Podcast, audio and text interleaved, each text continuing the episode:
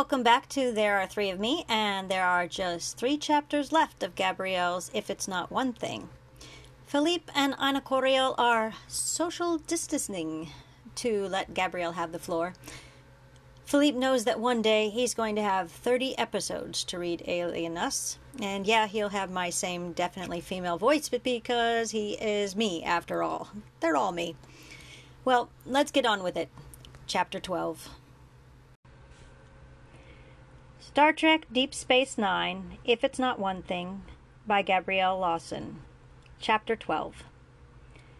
Dr. Bashir stood over the first Klingon, watching the monitors above his head. He was improving. So was his companion. But the Bajorans and the human were gone. Each of them had slowly faded, one by one, until there was no neural activity at all. The neural stimulator had had no effect. The Klingons were faring better, hanging on, though not with much. They wouldn't be leaving the infirmary soon, but they just might survive. But five others had not been so lucky. The Klingons had redundant systems that other species didn't have. This was the only solution Bashir could find to why they were faring so much better. Klingons were built for survival. But Bashir kept coming back to the others. Five more deaths. And then the little girl. It was too many. He tried to remember how many bodies were located in the cargo bay. Giron had returned to the Ranger. That left 23. Dax had gone back to her laboratory with the poisoned gagh.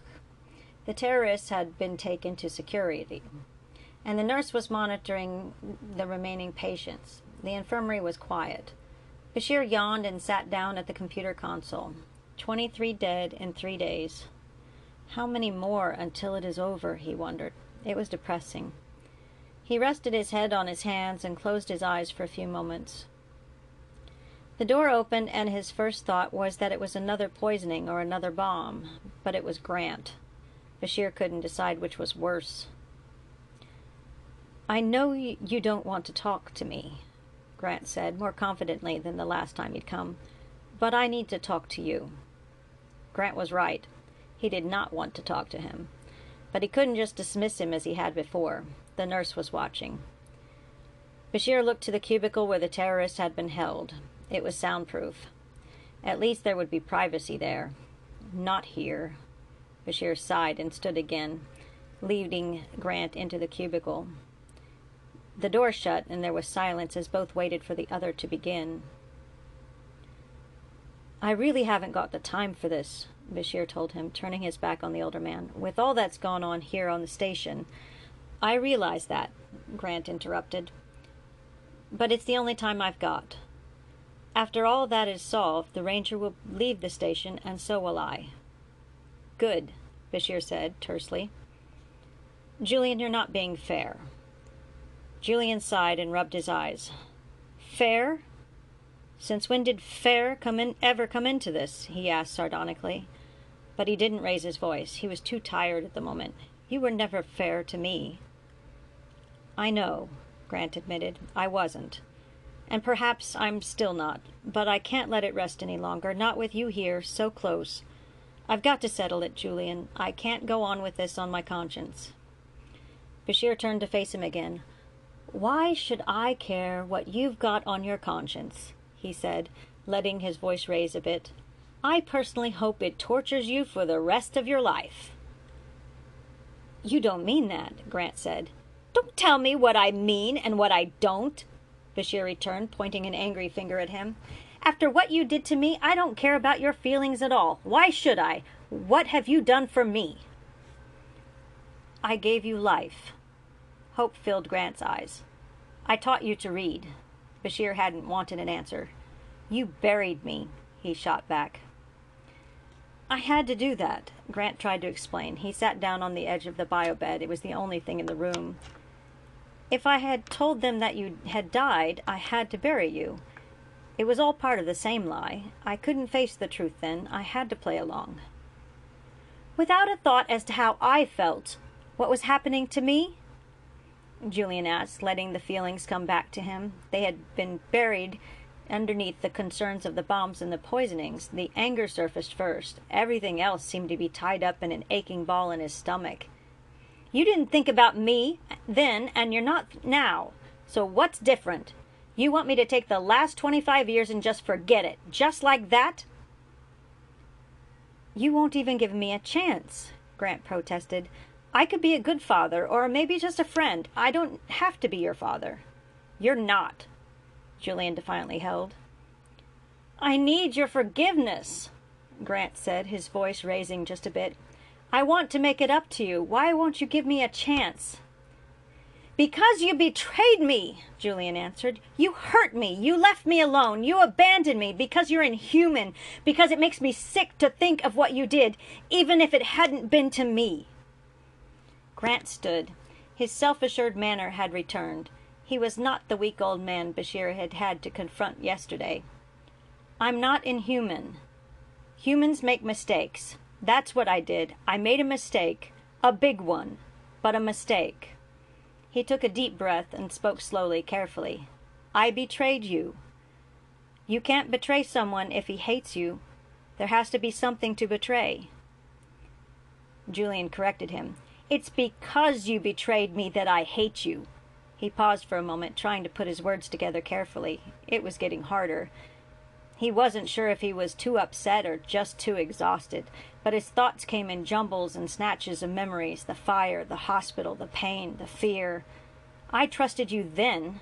You were my father. I looked up to you. I wanted to be just like you. You were my hero. I looked up to my father the same way when I was young, Grant said. But as I grew older, I realized that he was only as human as I was. How can you compare you and I? Julian turned on him. You had a childhood. You grew older with your father. I lost that. I didn't grow older, not with you. I was four. Still a child, still trusting. It ended there. I know, I know, Grant was becoming impatient. I've said it over and over again. I know what I did was wrong. I know I betrayed your trust. I know that I only made it worse by covering up the truth. I know that you're angry with me. I know that you have every right to be. And I know that you don't want to forgive me. Then why don't you just leave me alone? Julian turned away again, walked and walked around to the other side of the biobed. I don't need you, and I certainly don't want you. I don't want to see you or talk to you. I don't want to know you. Go away. No, Grant said. He held out his hand toward Bashir. I won't go. I can't go. Maybe you can go on with this now, but I can't. For me, it just gets worse. I need you. Then you should have thought about that before now, Julian argued loudly, leaning forward across the biobed. I couldn't then, Grant pleaded. I told you that. I wasn't in my right mind then. Losing your mother was a trauma for me. Grant's words brought the hurt to the fore. Julian looked Grant in the eyes and said quietly, But losing me wasn't? He hadn't meant to sound so sad, he felt his face turning red and turned away. If it wasn't, I wouldn't be here now, Grant said, matching his tone. I loved you just as much as I loved your brother and sister. I was in the delivery room when you were born. I was so happy then. Each time a child was born was the happiest day of my life. You say you remember everything. Do you remember your first birthday? I do. You were sitting at the table with a piece of chocolate cake, and instead of eating it, you gave it to the kitten, piece by piece. Do you remember the cat? She used to jump into your crib and sleep on your feet. She did that every night until the fire. You couldn't go to sleep unless you heard her purring. You used to carry her around under her, your arm. She was always just about to fall, but she loved you anyway. You were her favorite. Bashir didn't want to answer. He could remember, but only a little. Those memories were just fleeting glimpses of the past. They faded almost as soon as they had appeared. Do you remember, Grant continued, how George would tease you because he was bigger than you and you would run to me for help, and that would only make George more angry? He missed having you around, you know. Do you remember sitting on my knee by the fire as I read you stories before bed? You loved the stories, especially the fairy tales where the good prince always saved everyone and lived happily ever after. Grant didn't wait for an answer. You wanted to learn to read so you could see the stories in the books too. The pictures weren't good enough. You always wanted to learn. There were never too many questions for you. You are a bright child. Do you remember when you ran into the street and the horse stepped on you? You were so frightened. You cried and cried. All I could do was hold you. You wrapped around my, your arms around my neck so tightly I thought you'd never let go. I wish now you never had. I didn't, Bashir said. His throat hurt. He tried to swallow the pain, but it stayed. You pushed me away. I know, Grant said. I shouldn't have. Do you remember how we would all sing songs together at Christmas? Your li- eyes lit up like magic the first time you saw the Christmas tree. Stop it! Grant screamed, covering his face. He was so tired, so angry, so confused. It was too much. His legs shook so that he felt he couldn't stand. He remembered. He remembered everything Grant mentioned. He remembered Grant. He remembered his smile, his strong arms lifting him off the ground and throwing him in the air. He remembered the sound of his laughter and how it made him laugh ju- to just hear, hear it. He remembered playing ball in the garden and long walks by the river. And he remembered how it had felt in the hospital all alone with only the doctors and nurses, strangers. He remembered the pain and the loneliness. He was afraid of the dark, and he couldn't sleep without the cat. He remembered watching the door constantly, waiting for his father to come. Julian sank to the floor. How could you do that to me? he cried. He actually cried. Real tears stung at his eyes. He'd never cried. He'd cried from pain, physical pain, as a child. He had cried for his mother, but he had never cried for Grant. I was only four years old. I needed you. I loved you. You were my father. I waited and waited for you to come. Fathers aren't supposed to do that. Grant had come around the bio bed to where Julian was. I know, he said. It was so quiet he could barely hear himself. Bashir heard, heard him. He looked up. You know now. Why didn't you do something about it then? I would have loved you then. I would have forgiven you. You can't now? I don't know how. I don't know if I can, if I even want to. He wiped some of the tears from his face. Grant tried a different approach. He was kneeling on the floor. I can give you your family back. That's what you want, he reasoned. I called them. Elizabeth is coming. She wants to meet you. I wanted you, Bashir said. He pulled his hand to his chest, folding his fingers into to his palm. He his hand thumped over his heart twice. I have a hole here. I've had it for 25 years. It eats away at me when I'm not looking. It hurts. It started when I was in the hospital. It's you. It's where you were supposed to be. He didn't let Grant answer. But you weren't. You weren't there. It hurt so much, the burning. My skin hurt, my eyes hurt, everything hurt. I was scared. All the doctors, the lights, the machines. I needed you.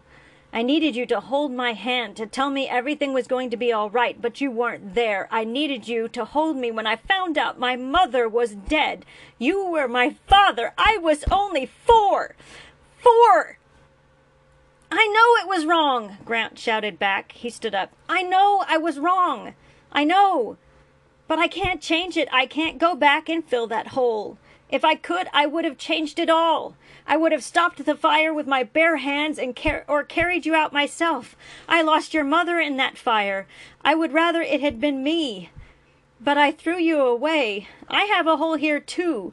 He stabbed at his own chest, where you should have been. Even when I was doing it, when I was saying the words, telling them you were dead, even then I could feel it. But I thought it was your mother. I ignored it. I was so angry. At me, Julian said, finishing the sentence. At God, Grant corrected, and it slowed him down, lowered his voice. And with Helen. I was angry with her for dying and with God for taking her, but she was gone, and I couldn't get back at him, so I got back back at you. This time Grant sunk to the floor. He sat beside his son, leaning his back against the cold metal of the bio bed. Julian wiped away the tears and stood again, moving away from Grant. He didn't know what to say. It still hurt, but there seemed to be no more words. Elizabeth is coming? he asked finally. When? She didn't know yet, Grant said, standing to. The hope had returned to his eyes. And George? Grant's face began to turn red, and he looked away. George wasn't home. They were both so quiet now that it wouldn't have mattered if the room was soundproof. No one would have heard. Bashir walked to the door and it opened. It was so quiet that he could hear the Klingons breathing. He stopped in the doorway. I can't take what you did and make it right, he said finally. Like you said, you can't change it now. Neither can I. He could hear Grant begin to weep as he walked out the door, trying hard to tuck his feelings back down inside himself. When the door shut, it closed out the sound. Julian kept busy with the Klingons and tried not to notice when Grant left.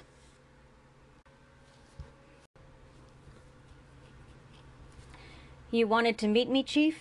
Lieutenant Mir stepped out of the turbolift and walked toward O'Brien, who was standing near an open access crawlway. They were in an empty corridor. Security stood guard at either side to keep people out. Yes, O'Brien answered. Did you bring the coupling? Of course. Mir held out the small gray box. It was very simple, nothing special, just a coupling. But this coupling, coupling meant a lot more. With this coupling, the terrorists had first accessed the computer. Now they controlled the computer. They held the lives of the entire population of Deep Space Nine in their hands. Most of the Bajorans on the station weren't concerned, but Mir didn't like to think that anyone else had the power of life or death over him. He hadn't liked it when the Cardassians were in charge, and he didn't like it now. Good, O'Brien said, grinning. In addition to his toolkit, he carried what looked like a flat black box. Let's go. He knelt down and crawled inside the hatch. He pushed the black box in front of him. Mir dutifully followed O'Brien into the crawlway. Why did we come to the docking ring for this, Chief? Because that's where the terrorists were, O'Brien cheerfully answered. We're going to get to the computer one way or another, Mr. Mir. Right, Mir replied, though he didn't really understand. But O'Brien appeared confident, and that made Mir feel a bit more secure. Have the transporters been dismantled like Major Kira ordered? O'Brien asked as they crawled forward. Yes, sir, Mir replied. I checked them myself. It was really simple, he explained. We just removed some of the isolinear rods from all of the cargo transporters in the docking ring. The only one that's working now is the one in ops. We can take it down any time. Good, O'Brien grinned. Things are looking up. What is that? Mir inquired, indicating the black box. It's a computer, Mr. Mir, O'Brien answered. A portable computer. We're going to use it to tap into our computer the same way the terrorists did. Dax entered the infirmary carrying a bowl of dead, of quite dead gagh. Bashir hoped his face wasn't still red. He didn't want to have an, to have he didn't want to have to answer her questions. He had been trying still to find the key to counteracting the large doses of stenosine the poisoning victims had been given. Until they had found the murderer, there was still a chance of more cases. But he had kept being interrupted by images from his childhood and thoughts of Grant which he tried to push away. Anything helpful? he asked. Yes, she replied. Well, maybe. She watched for just a moment, and Bashir recognized that motherly concern he saw in her eyes. Are you all right, Julian? Just tired, Bashir answered. I've been, I'm beginning to forget what sleep is like. What did you find? He was relieved when she seemed to accept his excuse, and he was thankful that she didn't ask him any more questions. It couldn't have been replicated on this station, she announced. We don't have the technology to do it. It was an unknown substance until the Gidari introduced it into Singris. And we know it's synthetic, so either the Gidari have been prowling around the station unnoticed, which doesn't seem likely, Bashir interjected. No, it doesn't, Dax agreed. She continued. Or someone got hold of our records on it and replicated it on the Ranger. The Ranger? Bashir was surprised. If it was true, it would greatly narrow down the list of suspects. You're sure it would have to be the Ranger? Those drugs are made up of things no one in the Federation has seen until now, Dax tried to clarify. We could only simulate them here. What the gagh got was a real thing. It matched perfectly with what I was given. The Ranger is a new ship with new equipment, a science vessel meant to analyze and work with new, newly discovered material. They're the only ones with the technology, Julian. It had to be them or the Gidari. O'Brien looked at his work. It was just the way he remembered seeing it when he had first found the coupling after the first night's tampering. Then it had just seemed like light vandalism, but it was serious now. Hand me the computer, he told Mir. Mir was crouched behind him in the crawlway. He slid the computer forward along the floor. It was a small portable computer with a folding top.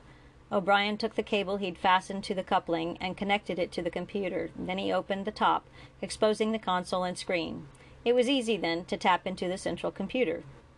O'Brien took a few minutes to explore just how much access he'd gained.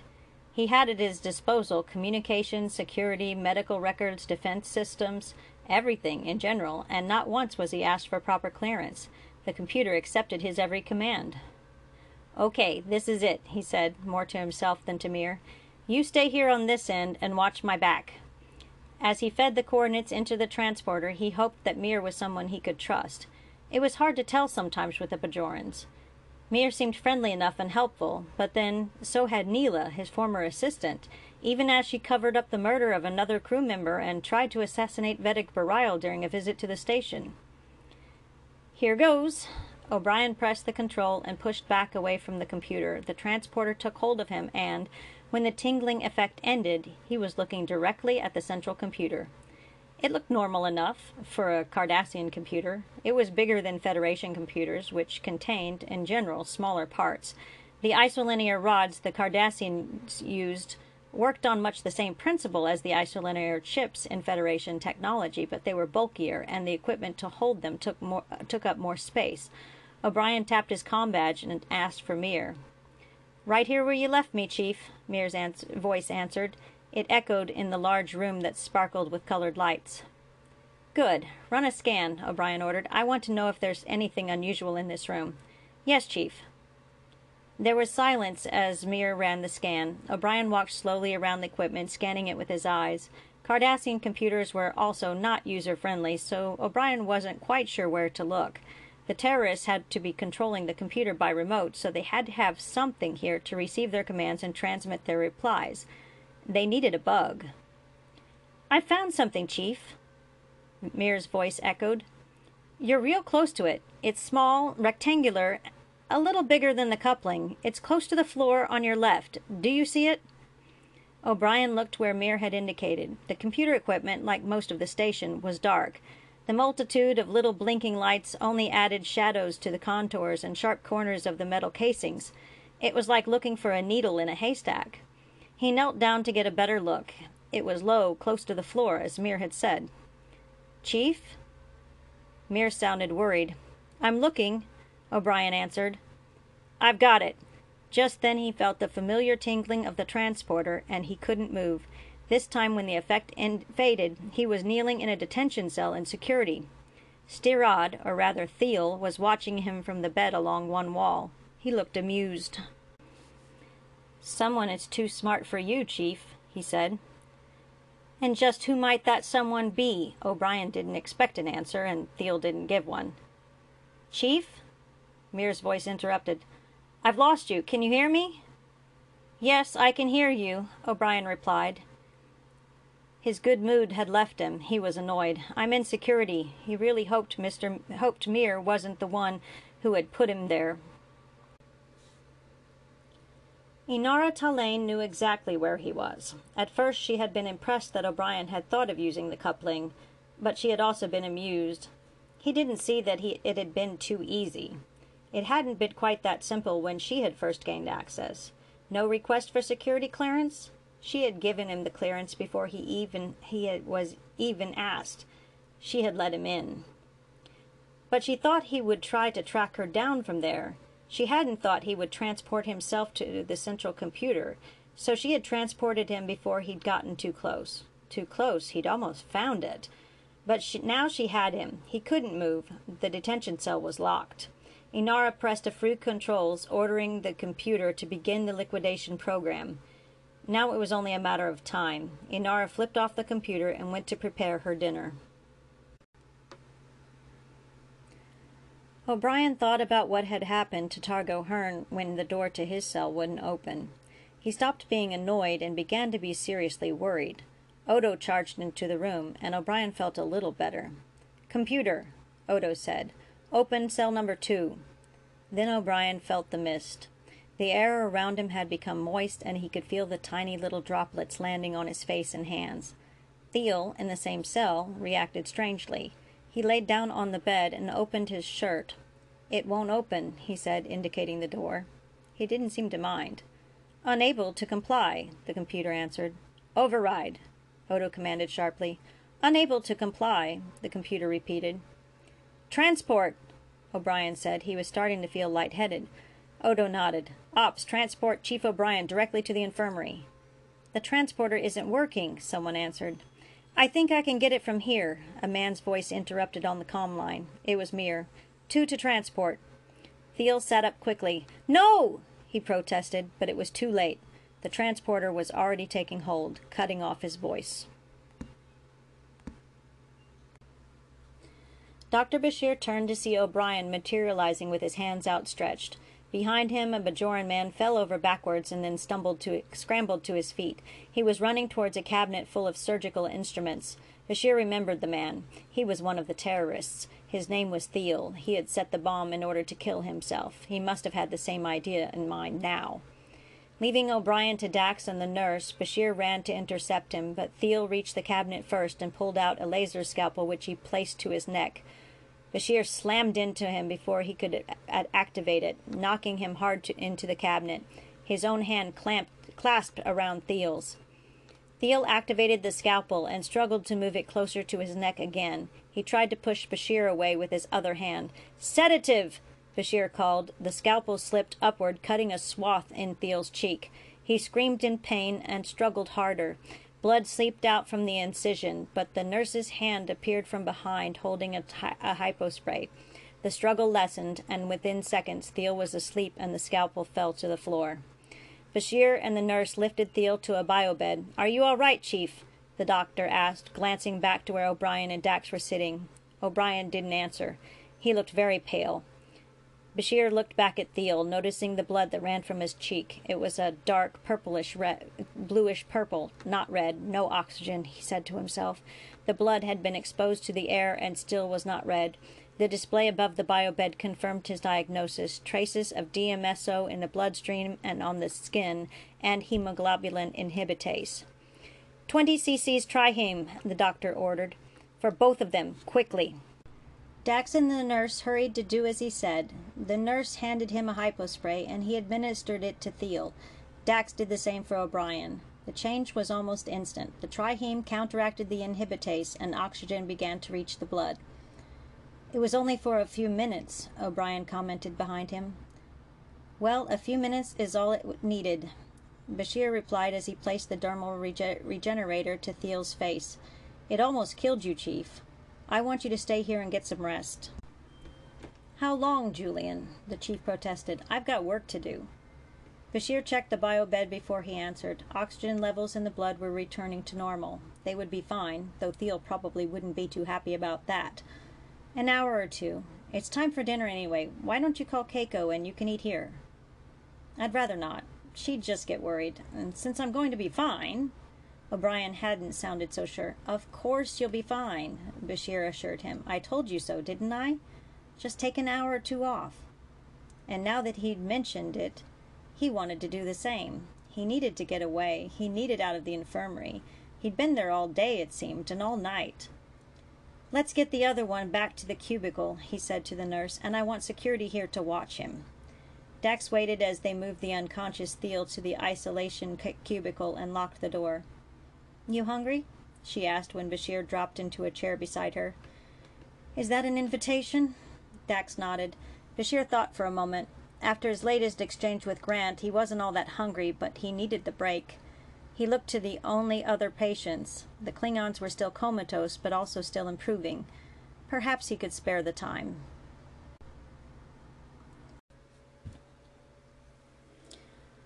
How was school today? Commander Sisko was home again, thankful for a break from the office. He was programming the replicator for their dinner. Jake was setting the table. He set three places since Dr. Grant was coming. He frowned when Sisko asked about school. Jake. It was all right. he said, whining just a little. But it was boring, and Nog wasn't there. His father said it wasn't safe. He rolled his eyes with the last sentence. It's no more dangerous than being at his uncle's bar all day. He thumped the knives and forks down beside the plates. Sisko grinned. Jake was so much like his father. And where he wasn't, he was like his mother, Jennifer. Sisko enjoyed being home for dinner with his son, and he tried to make sure he took the time every night. It was important an important time for them to be together, to talk. They did not often have the time otherwise. There was always something going on on the station to pull the commander away. Tonight he only had two hours, which is why he hadn't cooked the dinner himself. The situation on the station was too tense to be away much longer. Sisko stopped smiling. Were you on the promenade with Nog today? The door signaled just then, telling them that their guest had arrived. I'll get it, Jake chimed all too eagerly. Sisko suspected he was trying to get out of answering the question, but he said nothing and joined his son at the door. The door slid open and Dr. Grant stood outside, smiling warmly. Good evening. I hope I'm not late. He shook hands with Sisko and then took Jake's hand. You must be Jake, he said. Jake nodded. Sisko invited Grant inside. Please come in, Alex. Dinner is just about ready. Thank you, Benjamin. But Grant hesitated for a moment. He glanced nervously at the doorframe and then stepped inside. Commander Sisko offered him a seat at the table, which Grant took graciously. But Sisko had noticed his, his behavior at the door. How are you feeling, Alex? he asked. Fine, fine. Grant waved his concern away. I was just overtired, I believe. It was a strange answer. Sisko had been thinking about his injuries suffered during the bombing of the Teldarian ship. What had they had to do with being overtired? Sisko decided to ignore it for now, but he watched Grant more closely. Jake, Grant said, making conversation after they'd all sat down, you look quite the young man. How old are you? Sisko was relieved when Jake answered politely, Fourteen, sir. He tried to go back to eating his food to let his father talk with the guest. Fourteen. Grant nodded approvingly. And don't call me sir. He adopted a conspiratorial tone. Tell me, Jake, are there any pretty girls on this station? Jake's face lit up and he began then began to blush. Well, there are a few. His eyes dropped to his plate and he wouldn't raise his head. He pushed his food around on the plate with his fork. They're all a little older than me, though. Well, that won't matter for much. What? Well, that won't matter for long, I'm sure, Grant reassured him. The food is wonderful, Benjamin. He winked. Almost as good as Helen's back home. Sisko remembered Grant saying that his wife had died in a fire. He was about to say something, but Jake jumped in. Where do you live back on Earth, Dr. Grant? he asked. Grant leaned back comfortably in his chair and smiled warmly. He had barely eaten more than three bites of his food. Call me Alex, he said. I live in Stratford upon Avon. That's where J- William Shakespeare lived. My wife is an historian. We have a house very much like his with a big garden for the children. Sisko was worried now. Alex, are you sure you're all right? He thought of calling Dr. Bashir. Grant appeared confused. I'm fine, he insisted. Why do you keep asking me that? Sisko took a deep breath. Something wasn't right. Grant was not fine. Sisko smiled widely. How old are your children now, Alex? he asked, hoping for a reasonable answer. Grant seemed to immediately forget the confusion over Sisko's previous question. In fact, he beamed. George is six, Julian is four, and Elizabeth is eleven months. She looks just like her mother. Something was wrong. You told me three days ago that your house in Stratford burned and that your wife was dead twenty five years. Alex, Sisko stood, you are not fine. I think you should come with me down to the infirmary. Grant looked offended and stood up as well. I don't need an infirmary. There's nothing wrong with me. Perhaps you should go to the infirmary. You're being ridiculous. My wife is fine. Twenty five years? She's only twenty nine. Sisko glanced at his son. Jake understood, understood the look and left the table, but Sisko did not hear the door close. Alex, Sisko continued, keeping his voice low and even. He wanted Grant to remain calm. It's 2371. You are on Space Station Deep Space Nine. I know exactly when it is. Grant was becoming angry. He stepped away from the table and stomped to the center of the room. It's my son's birthday, and quite frankly, I should be home to celebrate it. He headed toward the door. Sisko didn't want him to get away. He touched his com badge and quickly called for Bashir. Then he called out to Grant, It's George's birthday, is it? Grant turned around. Of course not. It hardly feels like December weather, now does it, J- Benjamin? It's Julian's birthday. Who's Julian? he asked. Where's Bashir? he thought. Grant did not look well now at all. He had grown pale again, and his hands shook at his side. He's my son. You know that, Benjamin. Computer, Sisko said, tell me the names and ages of Dr. Alexander Grant's children, specifically Dr. Alexander Patrick Grant of England, Earth. Grant waited impatiently, rolling his eyes. He crossed his arms over his chest. Dr. Grant has two children, the computer recited George, age 31, and Elizabeth, age 26. That's ridiculous! Grant shouted. I have three children. Who do you think you are? He pointed harshly at Sisko. I ought to know how many children I have. I was there when they were born. What is this place? He looked around himself wildly, as if he no longer trusted his surroundings. What do you want with me? I want to help you, Alex, Sisko said, stepping slowly closer. You're not well. I am a doctor. I ought to know if I'm not I'm well or not. He backed toward the door, but his knees buckled before he could get there. He fell to the floor. What have you done to me? he cried. You've poisoned me, haven't you? Help! Somebody help! Just then the door opened and Bashir stepped in. Help me! Grant cried out, crawling toward him on the floor. I will, Bashir said, trying to be reassuring. Everything's fine now. He's poisoned me, Grant accused, just like the captain. He held on to Bashir's leg. There's nothing to worry about, Grant told him. Grant seemed to trust this and lay quietly on the floor. Bashir pulled out his tricorder and looked to the captain. What happened? I'm not sure. We were having dinner, and he mentioned his house in Stratford and his wife and children. He spoke about them like they were still children. Then he fell to the floor. Bashir was be- kneeling on the floor beside Grant, studying his tricorder. Sisko thought he looked a little pale himself. He looked up again. His face was grim, but also confused. Stenosine. Maybe he had been poisoned. The Gidari drugs? Bashir shook his head. Only stenosine.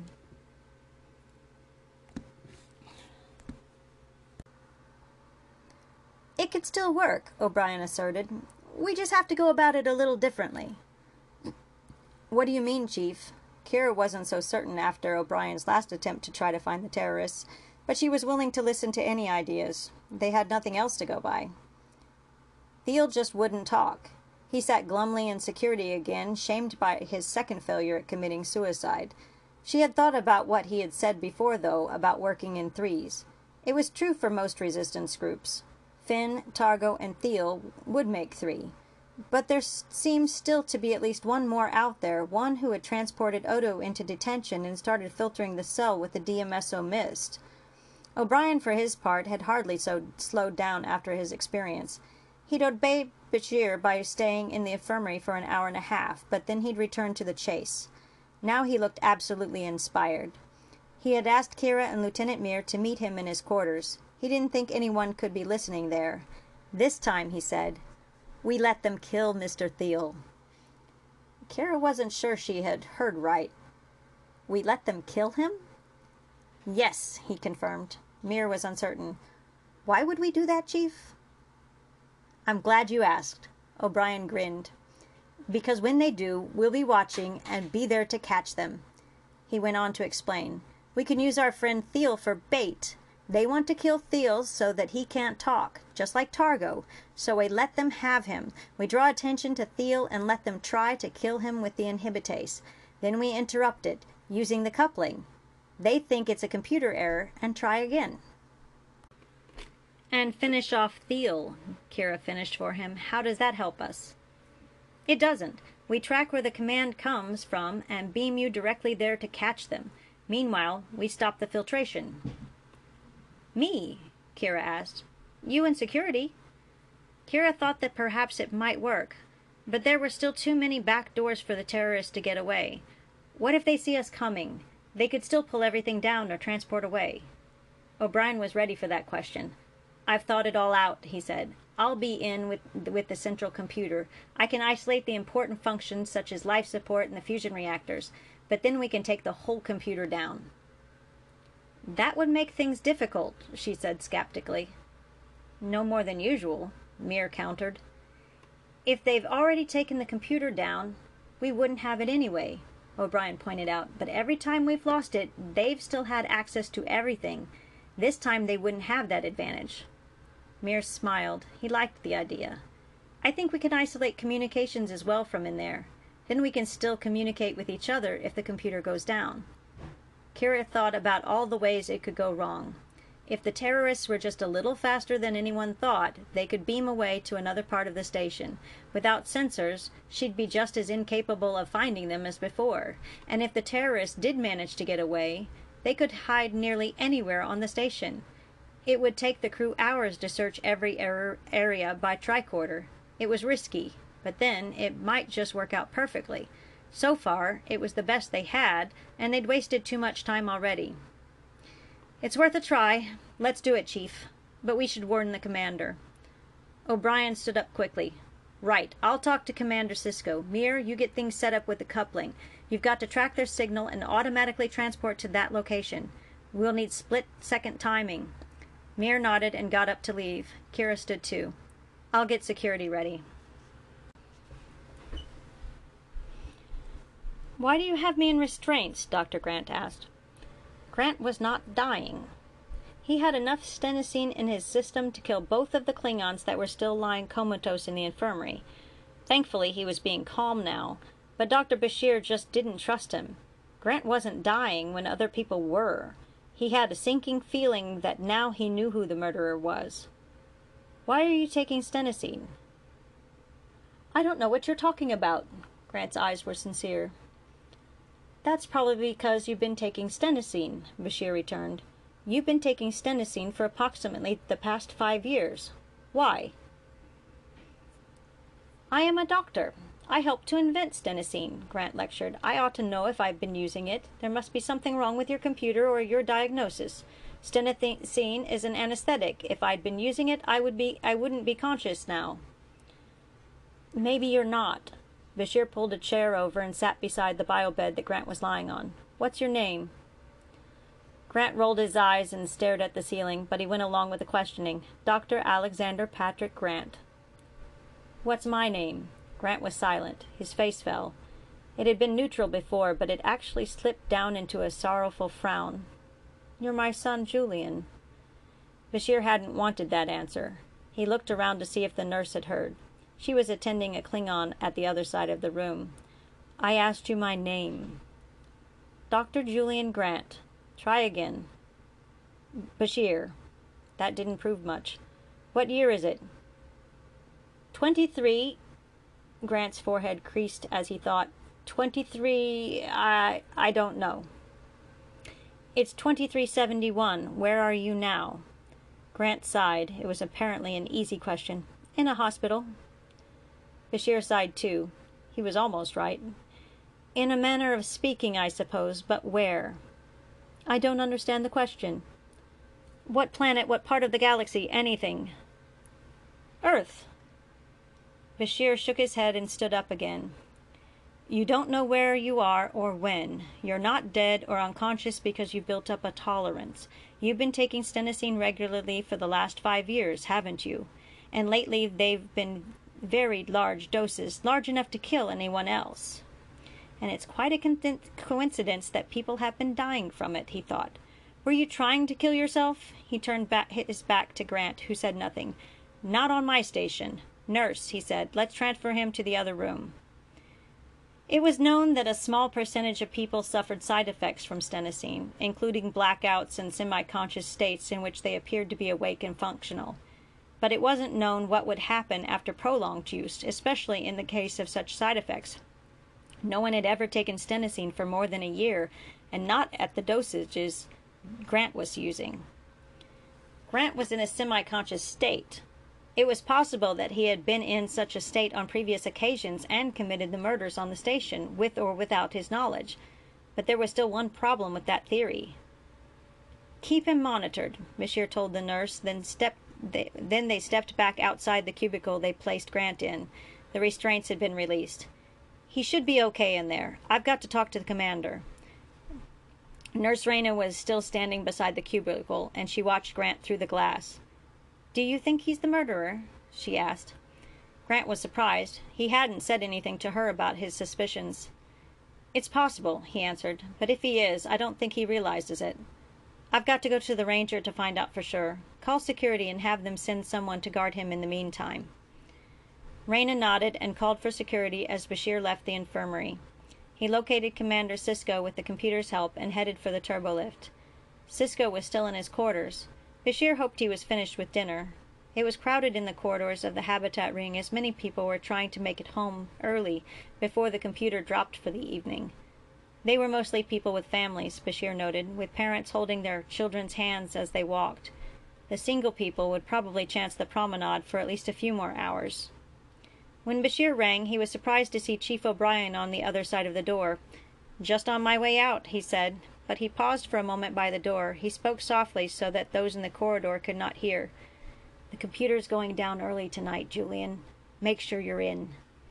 But Jake Sisko heard from inside the quarters. Julian, he said quietly, as if it was a revelation for him.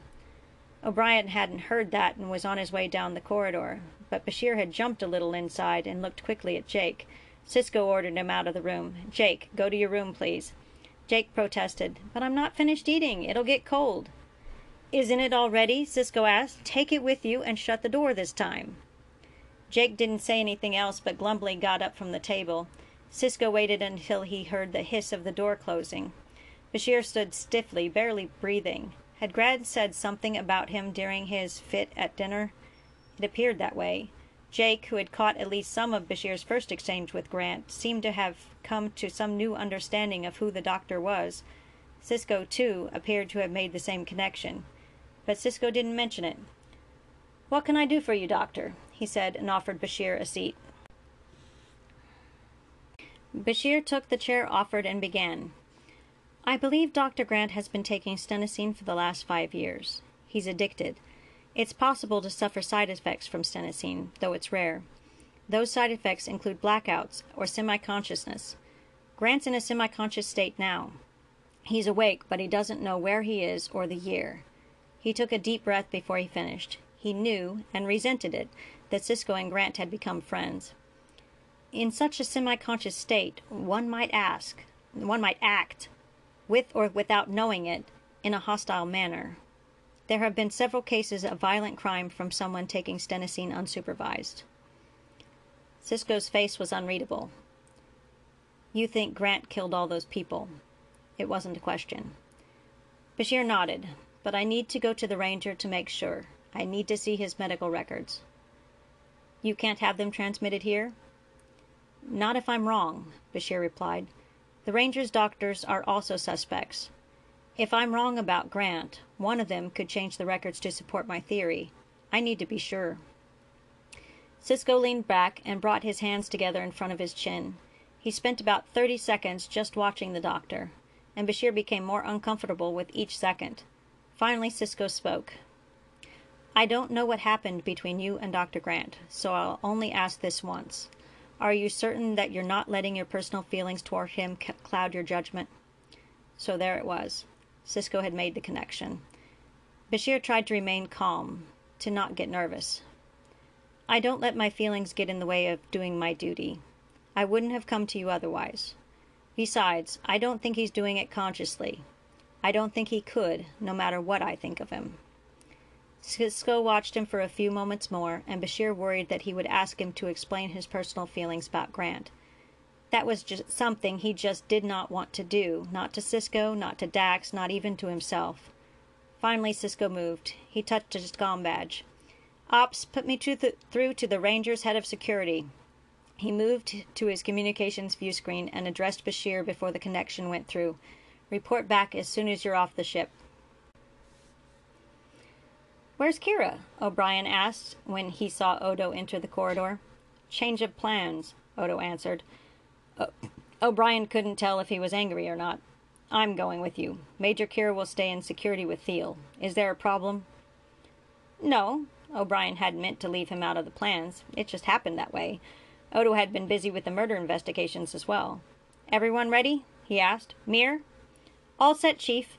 Mir was waiting in the crawlway with the computer and the terrorist coupling. Okay, Let's go. O'Brien gave the order. He felt the transporter grab hold of him, and he was soon standing in front of the central computer. He looked around, noting where the transmitter receiver was installed. He meant to stay clear of that. He didn't want to be transported back to security again. Working quickly, he isolated the communications and life support systems from the rest of the central computer. The systems that shielded the fusion reactors were easier. They were already well protected from power failure and attack. After 15 minutes of rerouting connections and separating certain functions of the computer, O'Brien had everything set up. With one control, he could shut down the entire computer. Even the terrorist devices wouldn't be able to bring it back up. He touched his com badge and signaled for Kira to begin the interrogation. Kira had other plans in mind. She began to worry that perhaps the terrorists might catch on to their plans and decide to leave Thiel alone. She had to make sure, so she was prepared with something a little different. She had disconnected the security sensors in the detention cells. If the terrorists were paying attention, all they'd get was voices. Kira ordered the computer to begin recording the interrogation of detainee Thiel Vind in detention cell 3. It didn't matter that Thiel was actually in detention cell 4. He wasn't going to be speaking anyway. He set her tri- she set her tricorder to play back the conversation she'd already recorded, one where Thiel's voice was much more willing to divulge useful information than the real sedated prisoner in cell number 4. A security officer wearing an environmental suit and holding a tricorder as well, motioned to her from inside the cell inside cell three that the atmosphere had changed. His thumbs up signaled that it had begun. Kira tapped her com badge twice, opening and closing the line. Mir, hunched over in the access crawlway, got the message. Indeed, he had seen it on his screen. The signal to record the interrogation had in- triggered an automatic reaction. The computer immediately began to change the atmosphere in the cell where the prisoner supposedly was.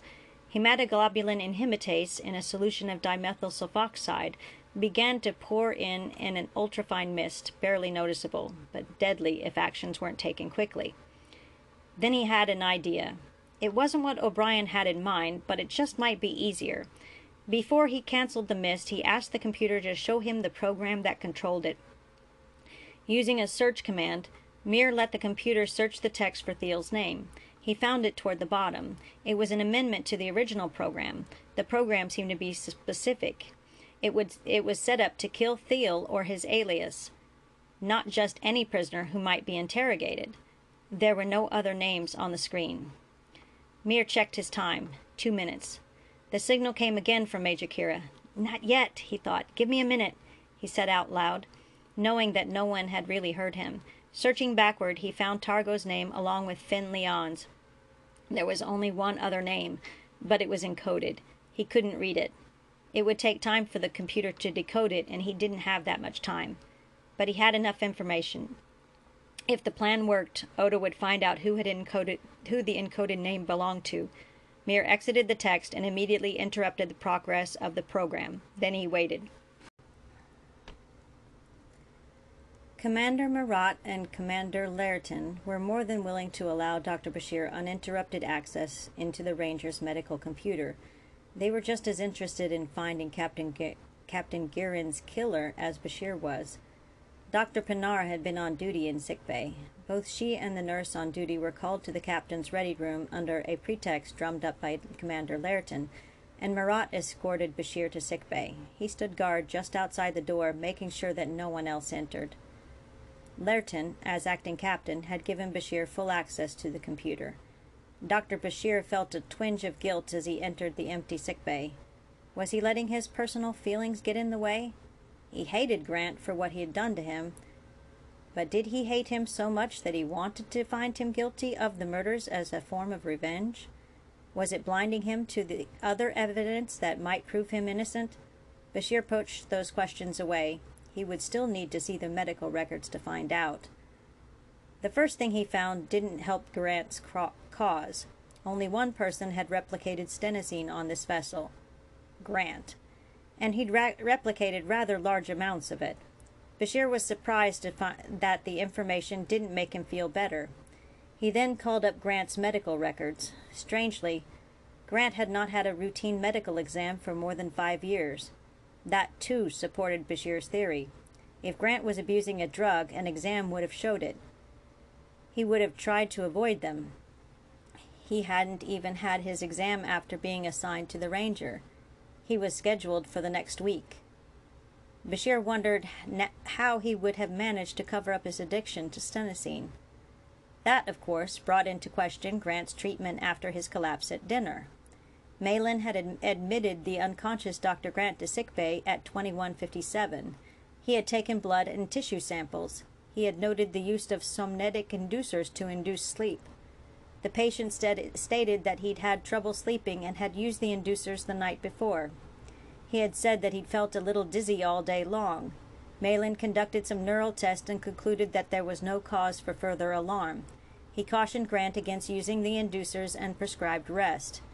He released Grant, and a nurse escorted him back to his quarters. That's strange, Bashir said to himself.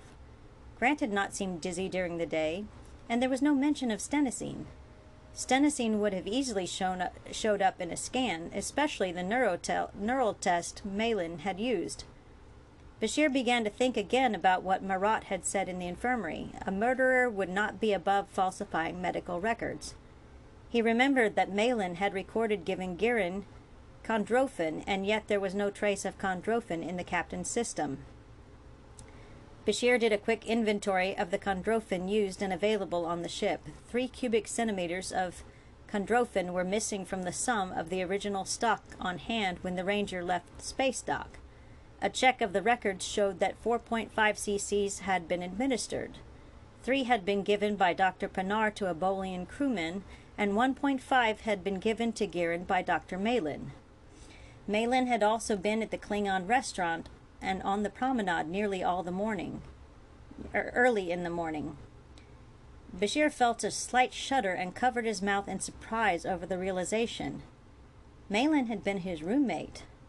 He'd lived with him for three years. He'd lived in the same room with a murderer for three years. Bashir recorded the pertinent information on his tricorder to take back to the station.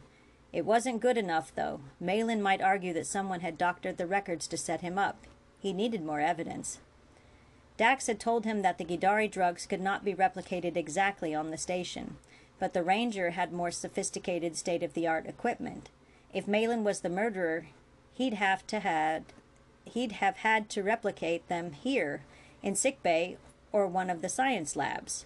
Bashir checked the sickbay's replicator records. He pulled up a display of every chemical replicated there, but the record was splotchy and corrupted.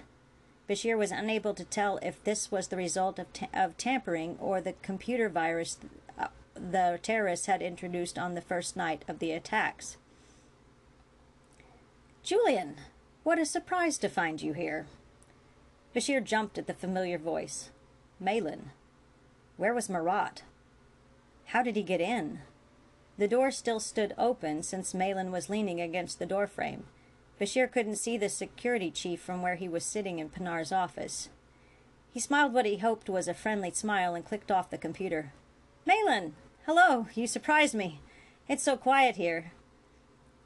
I, uh, I had some questions about Dr. Grant. No one was here, so Commander Marat was kind enough to let me in. He quickly set his tricorder to store the information he'd recorded on a computer chip, which he removed and tucked into his boot before standing up. What about Grant? Malin asked, stepping into the room. Bashir met him halfway. He didn't want to let on that he knew. Malin was wearing a blue jacket over his uniform. Bashir didn't want to find out what was in the pockets of that jacket. He was feeling a little dizzy, and I wanted to check my findings with yours from his collapse after dinner the other day. You didn't see Commander Marat in the corridor, did you? No. Malin frowned. Why didn't you just call? I could have transfer- transmitted the records to you. Our communicators aren't working properly, I'm afraid. The Bajorans have been giving us trouble lately. Bashir smiled. He was trying to remain absolutely calm. He was worried now about Marat, but he was also worried about himself. Malin's face was neutral. Bashir couldn't tell if he was suspicious or not. He didn't smile. Did you find what you were looking for? he asked coldly. His nearly black eyes never moved from Bashir's face. Yes, Bashir said. Apparently you noted the same symptoms in your examination. I can't find any reason for it, though. I should really get back to the station and run some more tests. He walked back past Malin toward the door. I'll walk you out, Malin said. No, Bashir replied, then added, to soften it a bit, There's really no reason to. You should stay here. There should always be someone on duty in sick bay. I'm not on duty, Malin said. Pinar is. She should be here. Besides, we'll probably be leaving soon, and I may never see you again. He paused for a moment. His words were friendly, but his eyes didn't change. Really, Malin, Bashir protested casually, you won't be leaving tomorrow. We could have lunch. It's the least I could do. Malin's eyebrows raised on the word least. He stepped past Bashir and the door opened. Malin held out his hand in a gesture that showed he meant for Bashir to exit first. Bashir stepped out and glanced around. There was no sign of Marat. The corridor was deserted. He noticed he was gripping the tricorder quite strongly and put it back into the little pouch at his waist. He rubbed his palm, palms on his sleeves and started down the corridor. He needed to be where there were people. Maybe we could go for a drink, Malin, he suggested. I haven't seen the officers lounge here on the ship yet. Malin was walking beside him. Don't you have patience, Julian? he asked in return. You should get back to them, don't you think? Bashir didn't answer, but stepped into the turbolift. So much for plan A, he thought. Now I need a plan B. Many people passed them on the new deck, all unaware of Malin's true nature and therefore completely unconcerned with their presence. Neither said anything as they walked. Finally, he could see the airlock. Well, Malin, thank you for walking me out, he said, still smiling. Lunch tomorrow? Don't be silly, Malin said, stepping through the first airlock door. I'll walk you to the promenade. I haven't had dinner yet, and I'd really like to see if I can find that woman again. Bashir took a breath and stepped into the airlock as well. Woman? he asked, just trying to make conversation.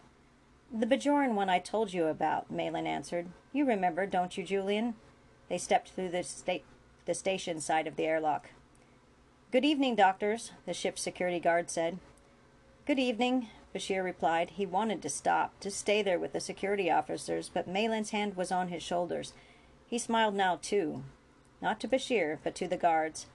Have you seen Dr. Pinar this evening? he asked. No, sir. Thank you. Malin walked on, and Bashir was forced to walk with him. Bashir thought something would happen that when they were in the turbolift together, but Malin gave the command for the promenade and stood stiffly in front of the door as it began to move. When they had nearly reached the bottom of the pylon, Malin moved his hand toward the control panel. But just then the lights went out and the turbolift came to a sudden stop. Both he and Bashir were thrown into the air and then dropped heavily onto the floor.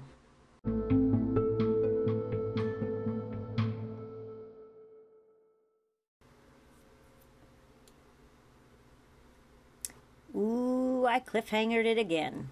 Dang. When I read this through last night to get a little more familiar with it before recording, I wanted so much to go on to chapter 13. That is supposed to happen. I laugh evilly at myself for that. But I didn't fall for it. I had other things to do. Well, I had the count wrong after all. The Klingons are hanging on, so the count is only 25 dead, unless Marat didn't make it. Where'd he go, anyway? So, I think it's clear now who the murderer is. Didn't think I'd give it a, I've given it away in chapter 12, did you? I was kind of surprised myself, but knowing is only half the battle, you know. Bashir knows, but he's got to get away from that guy or get some help, and he just lost his chance to do either when the computer came down. The only possible advantage now is that Malin can't see any more than he can. Will that be enough? Also, Bashir's secret is out. Grant blabbed in his semi conscious state to Sisko, and Jake overheard. Though it looks at this time that Sisko respects him enough to not press him on it. I thought it was funny that both Kira and Mir both added their own touches to O'Brien's plan. But did it work? That's a bit of a cliffhanger, too. We didn't get to find out in Chapter 12. I'd love to go ahead and record it now, but my voice just can't manage it. I almost didn't finish this episode as I kept needing to cough. Don't worry, it's throat motivated, not lung motivated. My job has me speaking almost the full eight hours every day, and tomorrow will be my fifth day in a row at that. But I'm off the next two days following, so I'll get a chance to rest my voice and still finish this story off.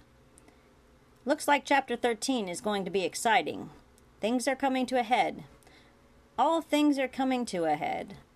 The, all the different loose ends are entwining themselves together, it seems. If I manage to pull that off in my first novel length story and my first mystery, well, I will impress myself. As always, you can treat me at tweet me at Inhialdy or find me and my stories, including this one, at fanfiction.net and Archive of Our Own. AO3 is interesting in that you can find all three of me under one account, which is also called Inhialdy. I have three different logins for fanfiction.net. Well, chapter 13 tomorrow. If I can manage it. I really hope I can manage it. All right. Bye now.